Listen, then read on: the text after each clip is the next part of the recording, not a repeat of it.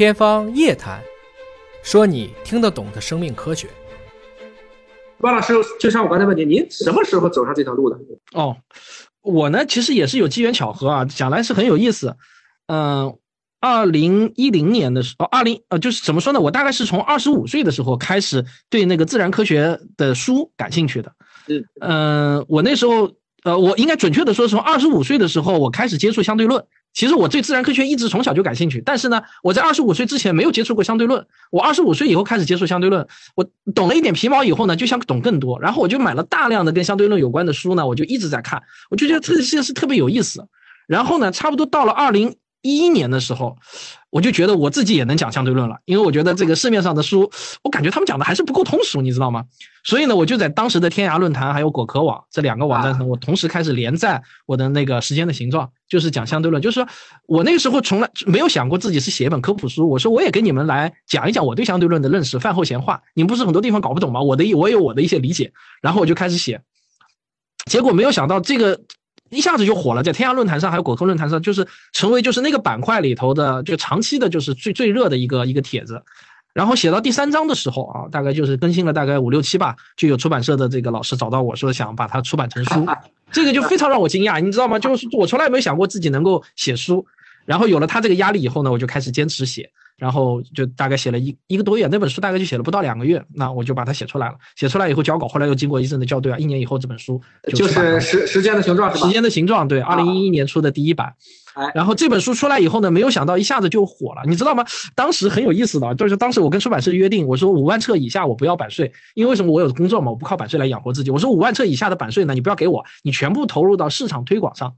我之所以签这个合同呢，是因为我觉得不可能卖得到五万册的，就绝不可能卖得到五万册的。结果最后发现什么情况呢？不到半年五万册就卖完了，然后又加印，哎，就有版税给我了，你知道吗？我这个非常的惊喜。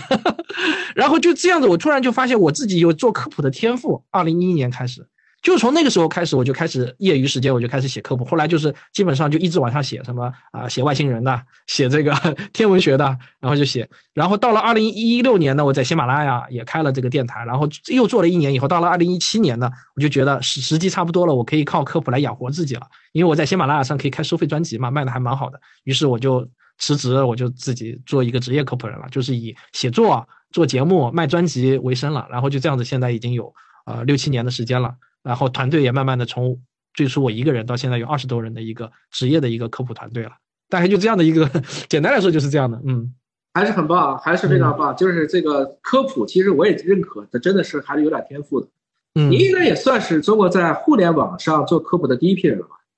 应该算，我觉得应该算在互联网上做科普的啊，因为我其实很早就是果壳的那个，因为最早的那个科普网站出名的是果壳网嘛，对，我是最早一批的果壳达人。就他们当时有个达人认证嘛，最早一批的果壳达人，包括当时果壳搞了蛮多的那种论坛，比如说那种什么果壳论坛啊，就是那个时候叫什么名字？叫大会青年大会、万有青年会。然后我也是最早一批去上去做这个科普演讲和分享的啊。